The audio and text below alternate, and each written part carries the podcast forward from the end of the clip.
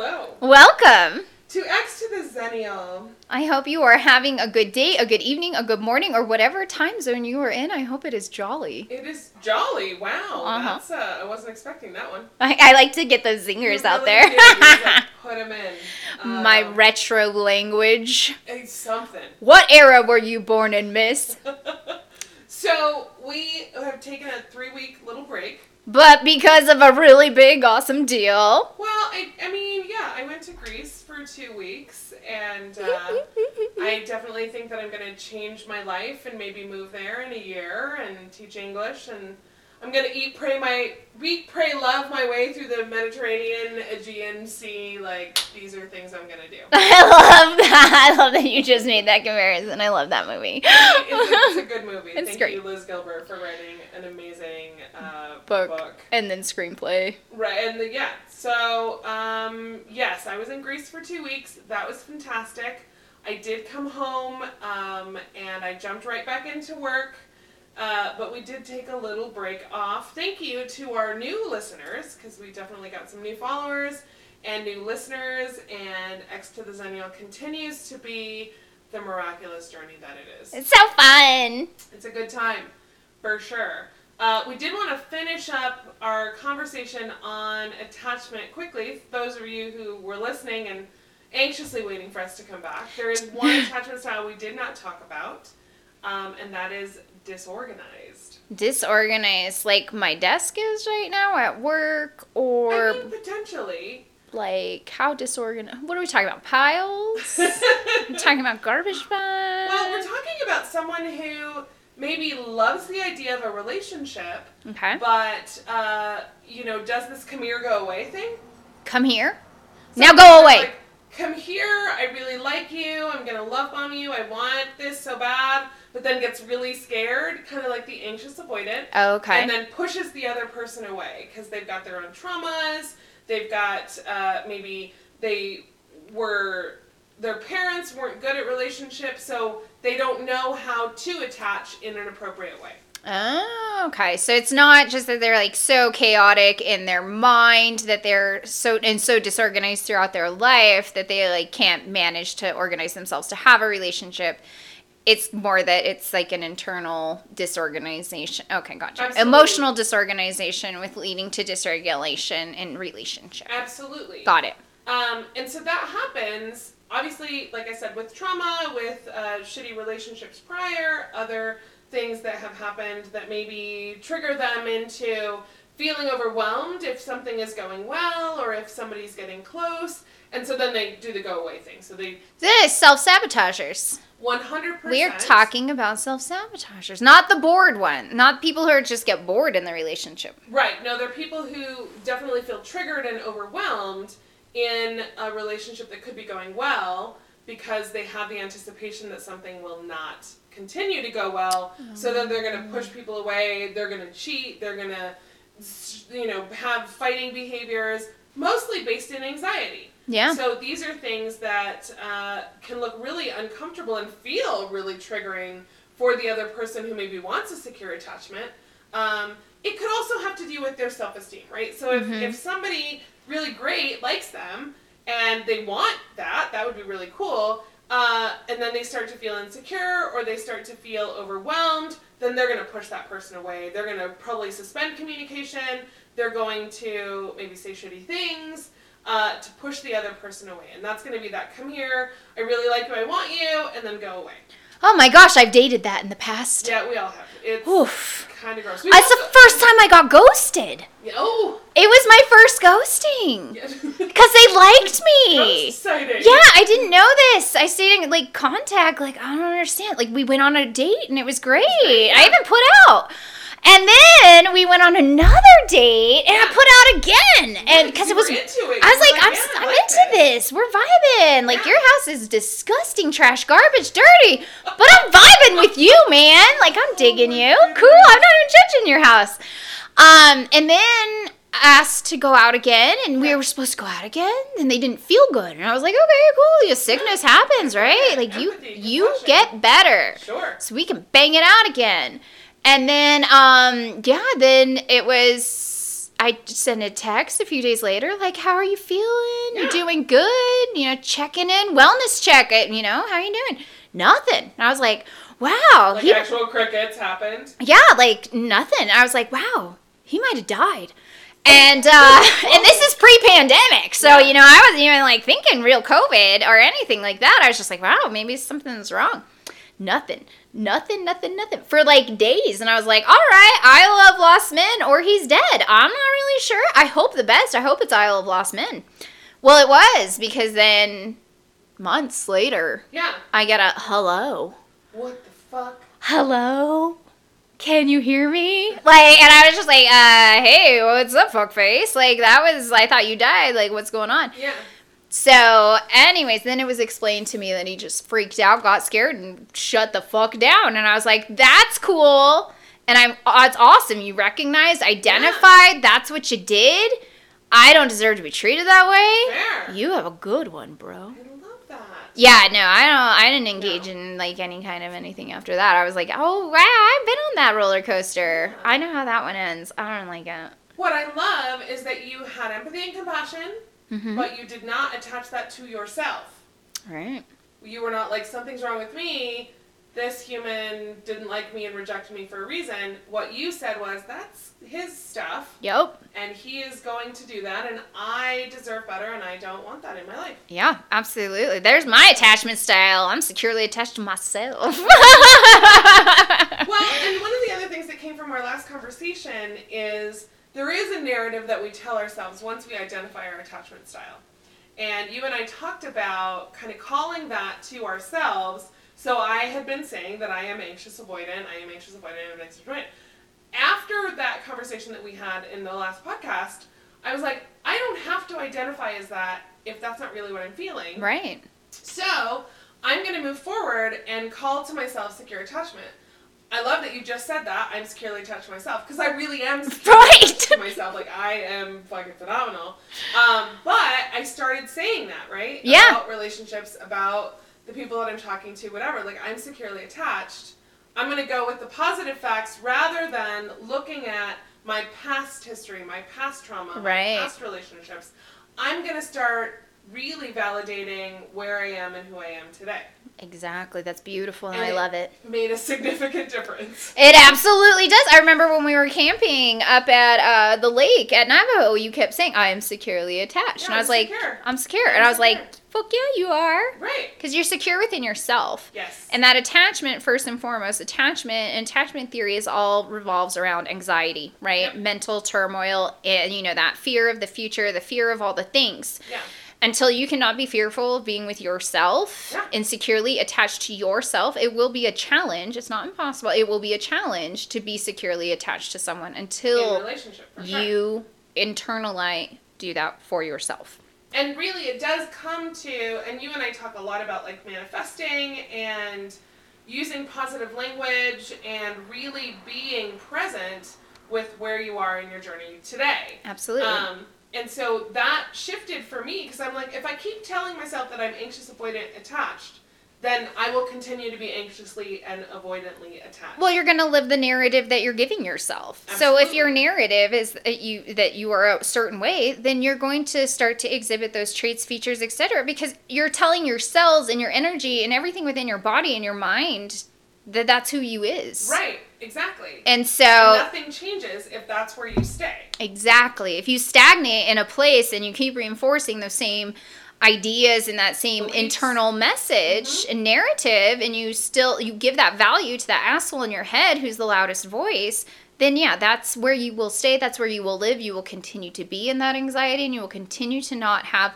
that secure, satisfying attachment that you desire because people do desire we don't want to necessarily be No. alone we're very like community creatures Sure, we all often seek connection and connectivity. Mhm. Um, but one of the things that we had talked about, you know, kind of before we came on the podcast when we were doing our check-in, um, is that where we are in our lives right now isn't maybe the most traditional relationship place. Exactly so i've recently become singled Congratulations. thank you i'm singling up and having to think about how my move on plan will work Okay. I am going to continue to be securely attached to myself. I love that. Yep, and reinforce positive and all the things. And I'm going to be in a building capacity right now. So I've set some goals, which are great. So, so I've set some personal goals for health. I've set some personal goals for my career, and I've set some personal goals for my vagina.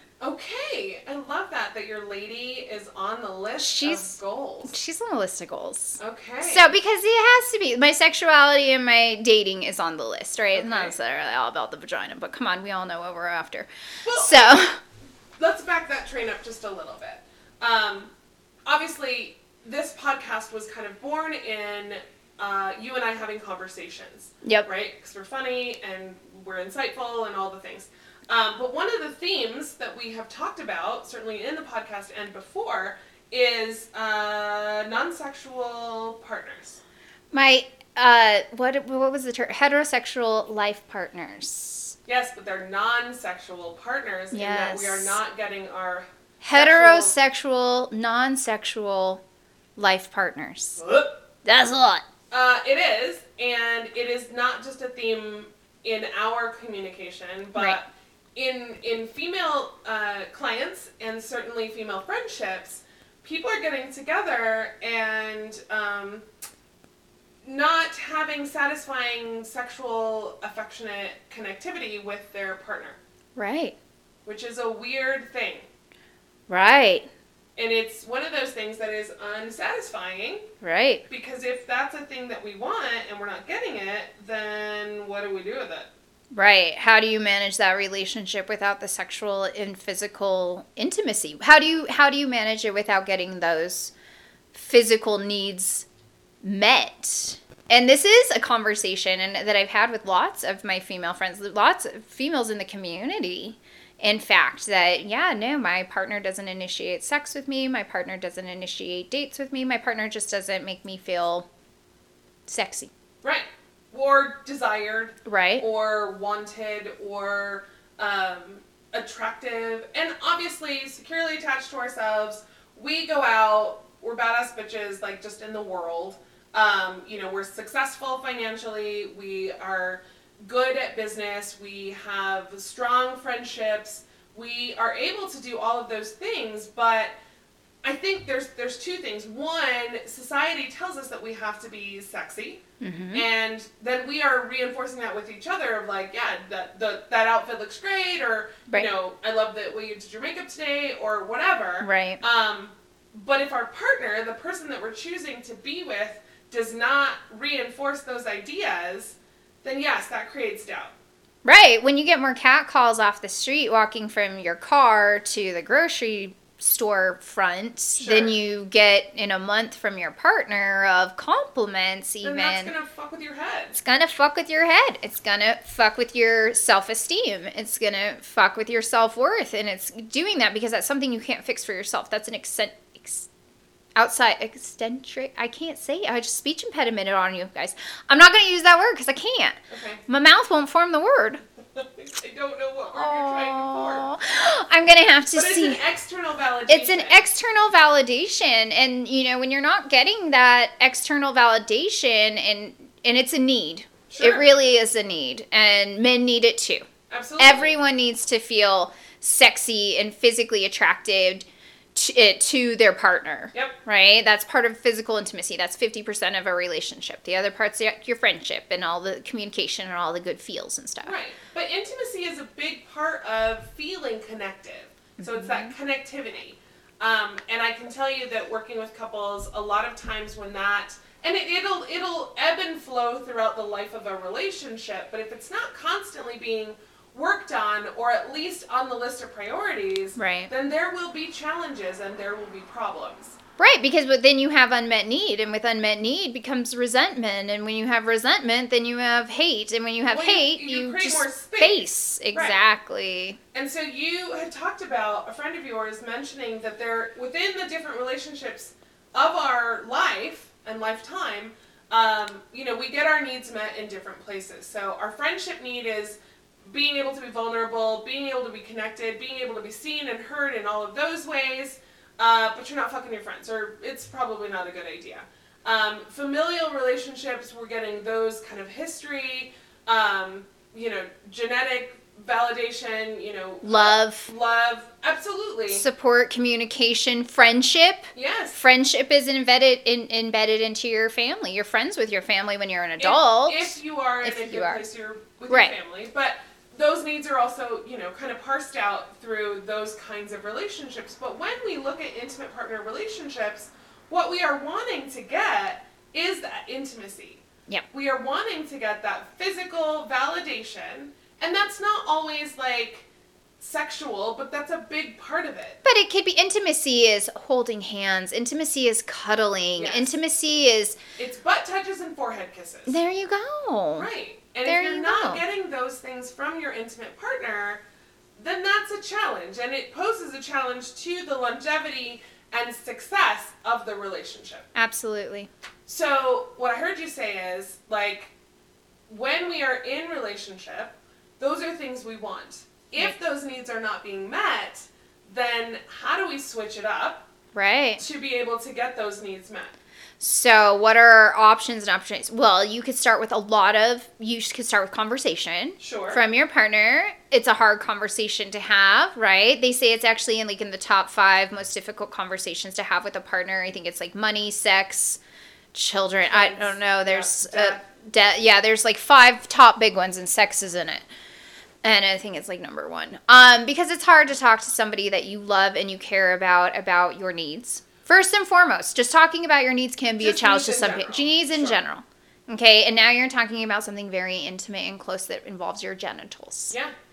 and their genitals. Well, and it's a it's a vulnerability place too because you know I think in the beginning of a relationship and certainly in the in the initial phases, there's a lot of passion mm-hmm. because we want to spend a lot of time with that person. We want to be touching them. We want to be having the sex with their bodies, like all the things, which releases a lot of endorphins. That Yeah. oxytocin, I've talked about it in the past.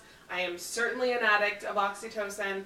I love the pair bonding hormone, Yeah. but it does waver after a while, Yeah. uh, especially when we get into the minutia of you know we have this meeting, we have this thing with your parents, we have this holiday thing, we have you know X Y Z, and then, and then we have kids. Like that's another op- opportunity for it to dip Right. um, because then your partner does not hold that space of most important Right. when we have children or you know sick parents or whatever then you know your, your partner's going to fall down in rank Right. and you're not going to make as much effort to connect physically you're not going to make as much effort to go on those dates you know cuddling then becomes fifth or seventh thing on the list Yeah.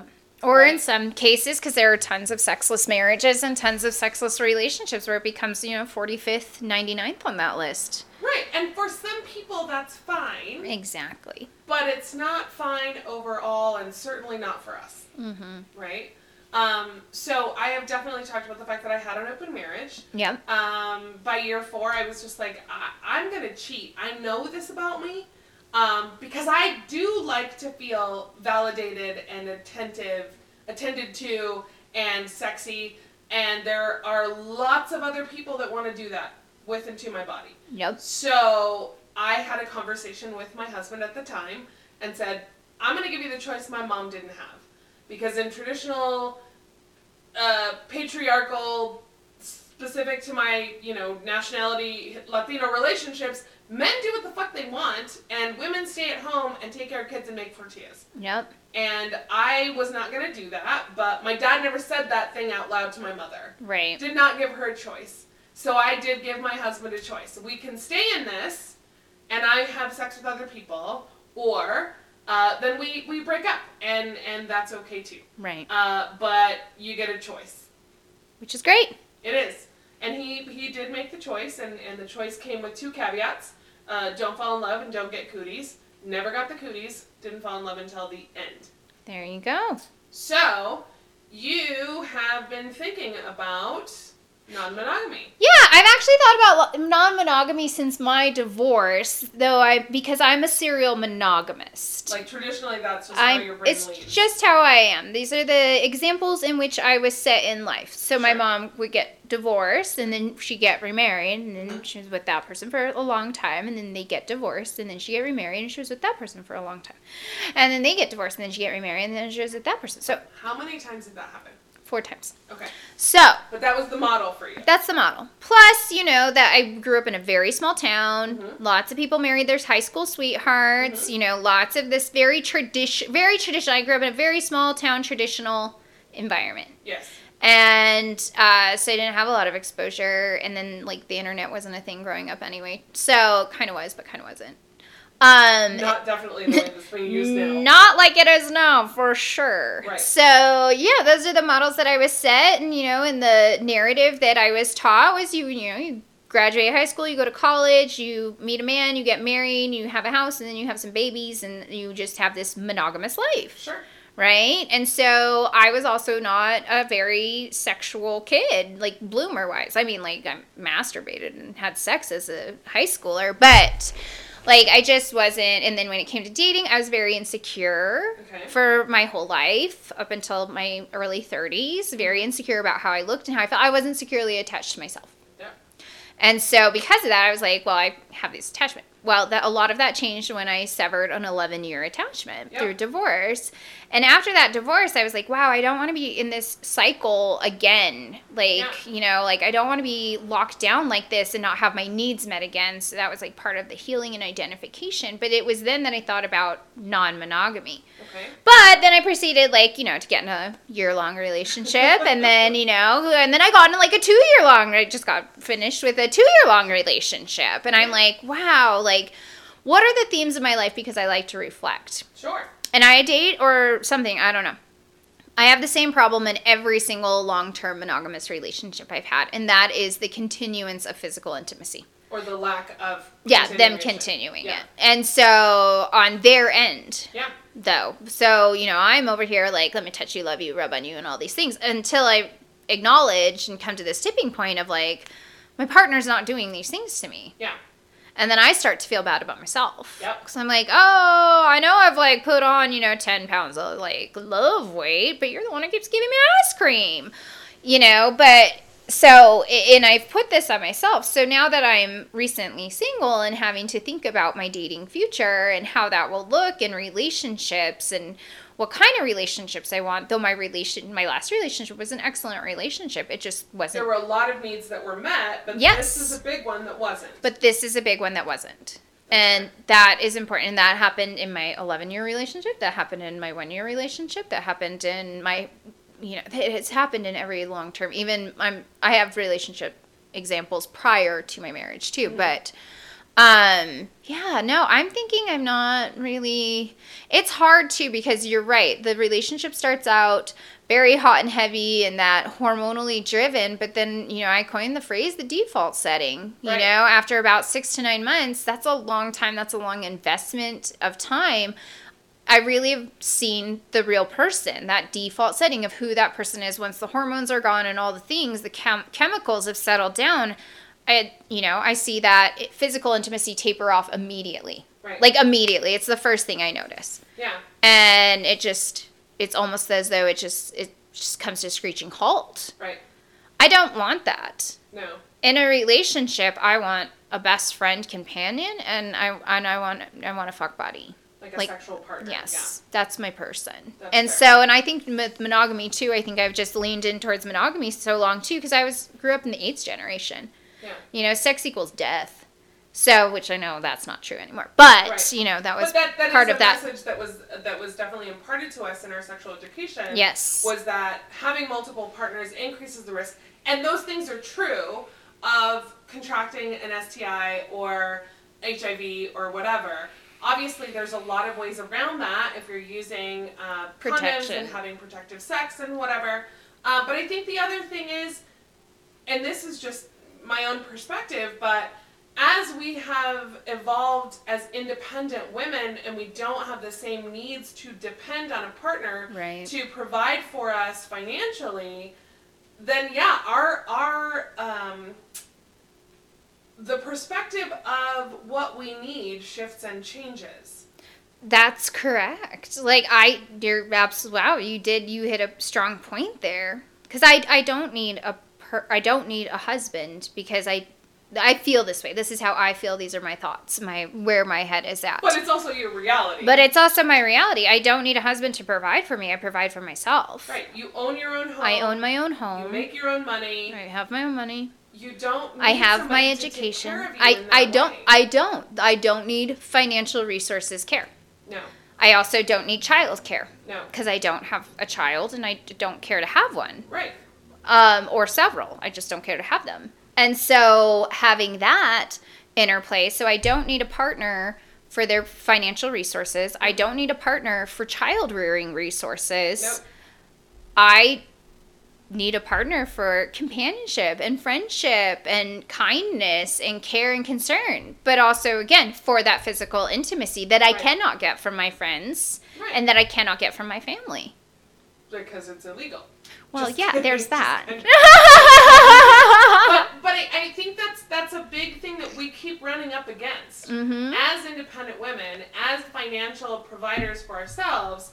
And I, I don't know how much that plays into then men not feeling physically, you know, I don't know if it's not, I don't know that, I honestly don't know if it's that they don't find us physically attractive because what we do find is that there are men who find us physically attractive. Yeah. There are men who are like shocked when we tell them we've had unsatisfying intimate relationships with people where they're like, "What? They didn't want to fuck you." I'm mortified your ex boyfriend didn't want to put his penis in you every day. Right. But then they turn out six to nine months later doing the same shit. So I don't get it. It's it's, it's hard not to personalize it. It's It hard is. not to to say there must be something wrong with me. Um, because I can tell you that at every shape and size that I've ever been, I haven't had a problem getting laid. Right. And I and we know, and I have talked about it on the podcast. I'm a very sexual person. Yes, you like is. I don't have any hangups about sex at all. Um, but I do recognize that, and and it's hard not to say, oh well, they're intimidated by me or they're whatever, because they've never had to provide for me. I, I don't need them to do that. Right. I don't need any of those things. Um, so it is hard to, to kind of not personalize it.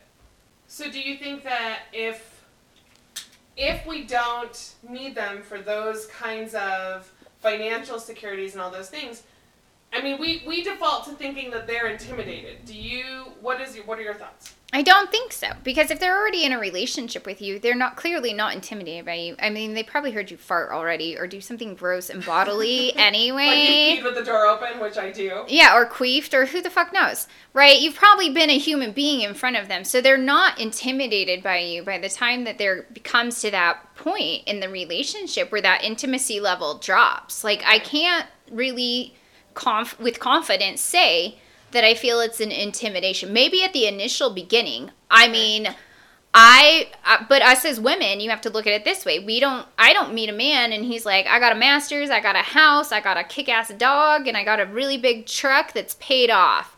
I'm not intimidated by that. I'm like, "Great, you're responsible. That's awesome. Like, cool. We're on the same You make page." choices, Yeah, things, you yeah. clearly have not been to jail 500 times.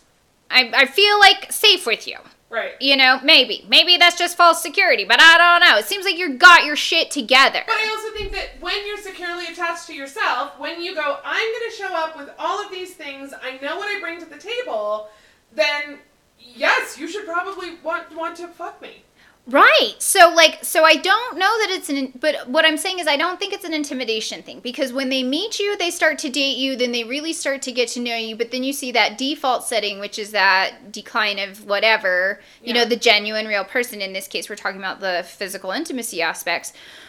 By the time you get to that point, y'all know each other well enough to not be intimidated by the other person. And if you are intimidated by your partner and you deny them sex, that's like on you. You need Right. to say something to your partner and be like, sorry, I can't put my D in you because you're just more financially secure than I am and it makes my penis shrivel up and die.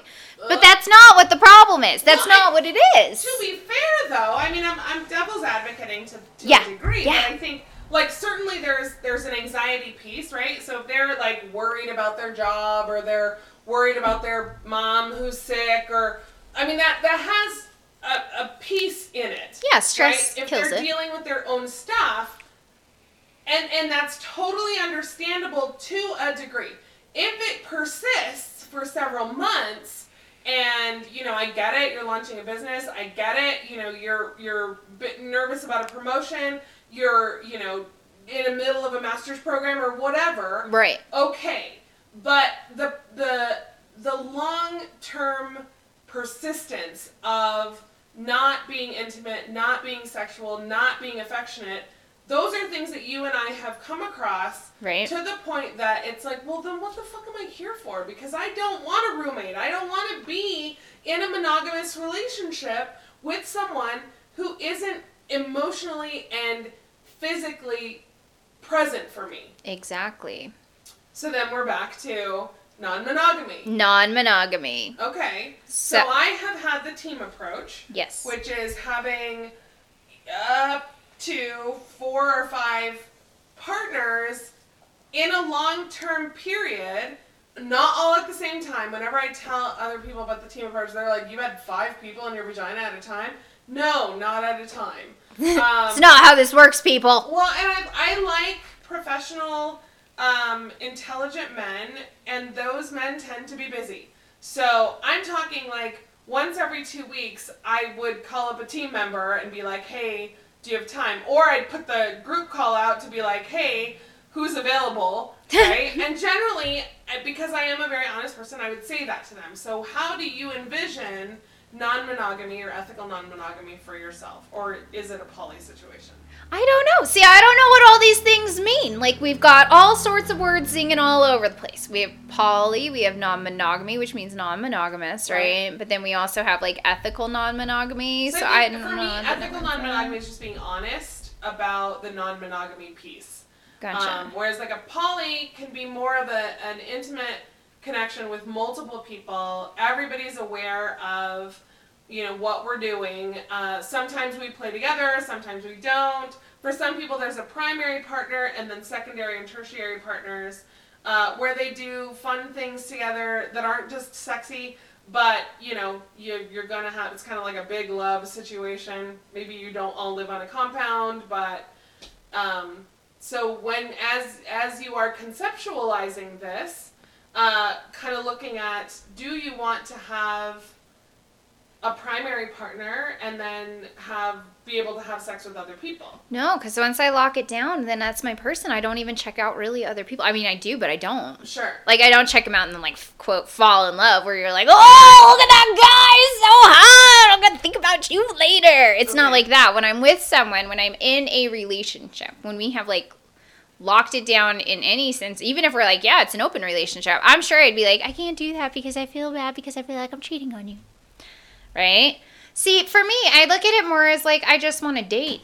I don't want to like a label, and if you're dating other people, cool, and I'll be dating other people, cool, and then we'll keep seeing each other, and that's cool. and we'll build this slowly over a long time. It's like a good crescendo. It's like when the volume slowly rises at a nice pace. Well, the other thing to consider, and, and you and I have talked about this too, is now that we have established that, you know, we have our own houses and we have our own space and all the things, I know that for me, I don't want to do traditional girlfriend things. Yeah, I want to be able to make you dinner, and I may or may not want you to spend the night once a week or sometimes, but I don't want to cohabitate with another person. yeah. I've been that way. Even with my last partner, we had an agreement that even even though we were long term relationshiping, we weren't going to cohabitate. So the crescendo was not going to end in like marriage, cohabitating, we pay bills together. No, Interesting. Mm-mm. Okay. I don't want to cohabitate with a male. Okay. I just don't want to. I did it. I've done it. I've did it a lot. Okay. I don't like it because my default setting in a relationship of that nature where we cohabitate is maid. Oh. Yeah, that's my default setting. So you turn into a caretaker. I'm just take care of everything. You want me to wipe your ass? I'll do that.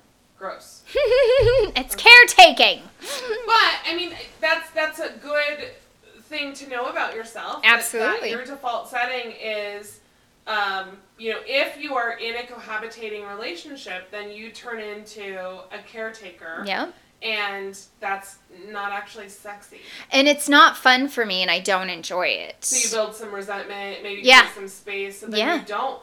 So then I don't continue to securely attach to my partner because I'm like, well, I'm over here working a full time job and I'm a full time housemaid and I'm a full time chef and I'm a full time, I'm exhausted. Okay. So but still, I- I- yet again, if initiated with sex, though, I will do the hell out of that. I don't care how tired I am. But I do get very, like, resenty Okay. and I don't enjoy. I don't enjoy living with other people. So then, do you think that if if you were in a relationship where you were getting the majority of your needs met, including intimacy and affection, you would stay in that, or there would be incentive to stay longer? Yeah. Okay. But why lock it down if you haven't really realized? So my angle that I'm coming at this from is why would you lock it down unless until you really really know a person? Why wouldn't you just continue to date and be like, okay, we're just going to continue dating, and maybe I'll continue to see other people every great once in a while because I'm not sure about where this leads. See, the whole thing for me is a very discombobulating, overthinking, analyzing, like sure. System. That's why I'm glad we're having this like conversation and we're doing it externally because this is the chaos that lives in my head. Well, and I've, I've thought about it too because I, you know, having been in the open marriage, there's a part of me that wants the consistent intimacy with one person. That being said, that stability. right. So, but I create the stability for myself. Mm-hmm. being securely attached to me, knowing that I make my own money, all of the, you know, everything the light touches is mine, like that feels really good. And so when I think about then lock, locking it down, like what you talk about with like one person, it seems like a good idea, but then my brain goes, yeah, but what if the sex dries up? Or, you know, what if they want me to go to Christmas? I don't do Christmas. Right. You know, I don't necessarily want to go to all of your stuff. I would like to be invited, but I also would like to have the option to decline. Without resentment. Right. So if, if Christmas is important to you and your family, dope. I will maybe go for a small amount of time, but I also will probably take my own car and, and I'm going to want to dip out, and I need you to be okay with that right. you know and if i'm also you know have an opportunity to hook up with a friend of mine because that's what we do then i'm going to need you to be okay with that. Right. so that that for me is where i'm conceptualizing what relationships are going to look like in the future um, because i d- also girlfriend. Like i will i'm going to buy you gifts i'm going to take care of you. If you're sick i want to take you gatorade and Yep. snacks and i want to make sure that i'm supporting you if you're you know going to school or working or whatever. I want to make sure that you have your needs met because that's who i am but if you're not meeting my needs, then how is this an equitable exchange. fair? Yes. How is this an equitable exchange? So if we look at if we can take away emotion from a relationship and look at it as a business exchange, Yeah. then the the economy that we're talking about that we're exchanging is physical intimacy. Right. And that's where and that is the most priority. It's not the money. No. It's not- don't need that. It's not the education, it's not the house, it's not the it's not the materialistic items. Right. It's not the doing for and doing nice things for. It's No. always these roads always and the again what we've talked about but also too what we've talked about with the female community is that all roads are leading to this disconnect and disjointment of physical intimacy. Yeah. But why? Well, the why is the conundrum we've been coming up against for a while. I know it's like Yeah. banging my head on a wall. We maybe need to invite some dudes to the conversation. Anybody want to come on the podcast? Expl- explain this to us. If you've been in a relationship, no, seriously, if you're a male and you've been in a relationship, and from this dialogue you've heard what we said, and you all of a sudden have an aha moment, like, We would love to have your insight. I would love to have your insight because I don't understand. And I would love to just understand and be able then to accept that maybe this is just how life is. Well, and I think we're we're evolving to that place because all of the things that maybe facilitated and created the need for monogamous long-term commitment are no longer factors. You know, because cheating is still a thing that happens regularly and uh, divorce is still a thing that happens regularly. Yeah. And so, somewhere in the fabric of creating connectivity, we are having missteps. We are not able to create that. Now, I can tell you that before, when I formerly was anxious avoidant, it was a lot easier to have meaningless and, you know, uh, unimportant sex with people just to get the need met, the itch scratched, if you will. Right. Um, now I, I am in a place to be vulnerable, to be securely attached, to want those kinds of things. Also, that being said, I'm not a jealous person Right. because I'm securely attached to me. I know what I bring to the table. So if you if you want to be with somebody else, that's fine. But I would much prefer that we have an honest conversation about it. Right. Be yeah. Well, because you can't have a relationship with somebody if you have that open communication. There's no relationship really Right. then. Um, when you were speaking, religion popped into my mind. Okay.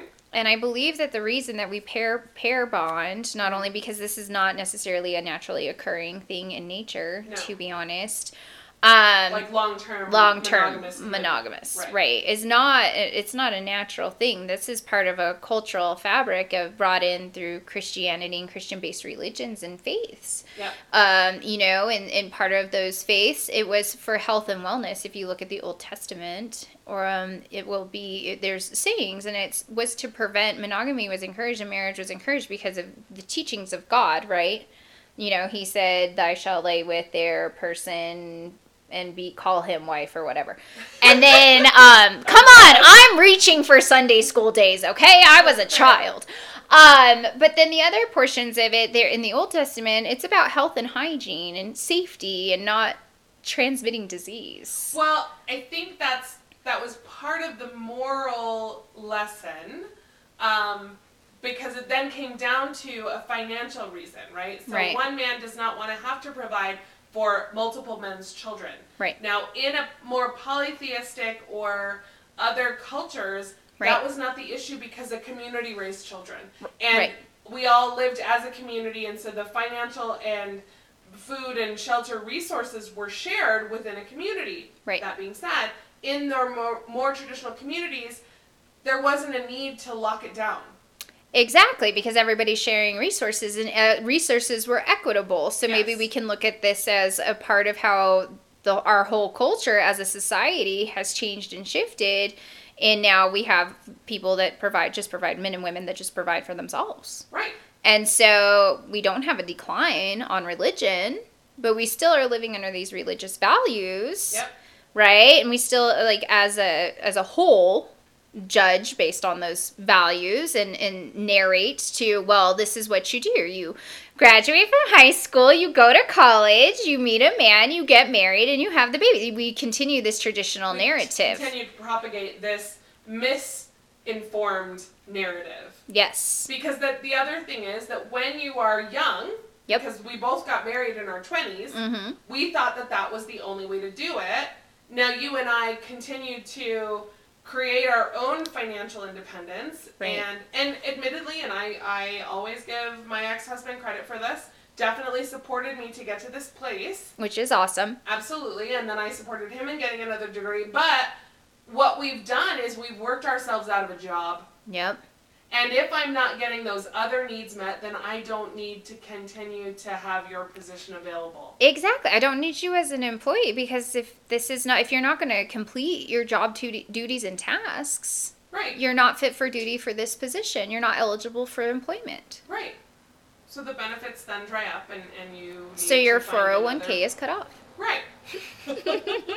Which means that then I am uh, searching for another team. So I'm back in the field doing it all over again. So that again, we continue. It's like a full cycle. Like I'm going in a circle here of so what do you what do you do? What does a rational human being and that's where I'm trying to come at this from. Also, Right. too, you know, freshly out of relationship, so I'm not like within my norms of my brain. But you are looking at alternative ways to reinvent how you do this so that you can be successful. Exactly. That's the biggest part of giving ourselves the opportunity to increase awareness of what are my needs, how do I meet them, and if what I've done in the past in terms of one partner monogamy doesn't work, then how do I do that differently? How do exactly? How do I do that differently? But then it's overcoming the schemas and culture and narrative and all the things Sure. of 38 years of my entire life, which is like my whole life. Yeah. So I'm like, how do I conceptualize? Like, how does this work? I don't even know how you would have that conversation with another person. And to say, like, hi, I don't want to be in a monogamous relationship because I know in six to nine months you're not going to put out. So can we just date until you stop fucking me? Well, I mean, I mean, I, I think that there's there is a casual way of saying that. Um, I definitely did have a conversation with someone recently that was like, "Look, I just got out of a marriage, and I am in a place to just date." So he set the expectation right There up you go. front, which I love. That was Mhm. perfect. To be like, "This is where I'm at. This is you know my perspective, and I just want to be someone who dates." Which then helped me to shift my expectation to be like, "Dope, I will be fine to do that for right now." And if eventually I want more, or I would like to see other people, or you know somebody else presents a different offer, then I'll do that. there you go. So I do think that there, there, that is actually the way, without doing that negative spin of like when you don't fuck me, um, but being able to say like this is. That's I'm the breakup right talking. well, that's that's the you know insecure or avoidant attachment. right, And so exactly. if we go in securely attached to ourselves and say, okay, this I heard what you said. I am down to get to know you as a human, spend some time together. I am going to keep my options open Mhm. and let's see where this goes, but I'm not saying that I'm not down. I'm just saying that I, this is what I need Right. and this is where I'm at and this is where I would like to go. So, setting boundaries, Yep, expectations. setting, talking and discussing expectations, discussing needs, so being vulnerable, open, and honest Yep. with another person is your way to like go into these hard ass, weird, different conversations. Yeah. So that's where we start. This is how we start. Okay. We have a prescription written for you. this is also our time. Uh, we are X to the Xennial, the letter X, the number two, T H E X E N N I A L. You can find us at X to the Xennial underscore podcast on Instagram, uh, Luna X2 LLC on Facebook. Um, and if you would like to come on the podcast, we are in, we want to have conversations Yeah. and certainly with men about what's going on on their side um, that leads us to this place. Because wouldn't it be fascinating if a man said exactly the same thing that our women colony is saying? I mean, that would be awesome. It would be like, but it would then it would be like, well, then what's going on? Why is there all of a sudden this magnetic force that's pushing people apart in this like time range? Absolutely. So we want to know. So if you want to come on the podcast, reach out to us and we would love to schedule you. In the meantime, have a great and wonderful Life, day, day, evening, evening, morning, cereal, the things, and breakfast, pancakes, in a couple weeks. noodles. Good night. Oh my god, weird. Bye.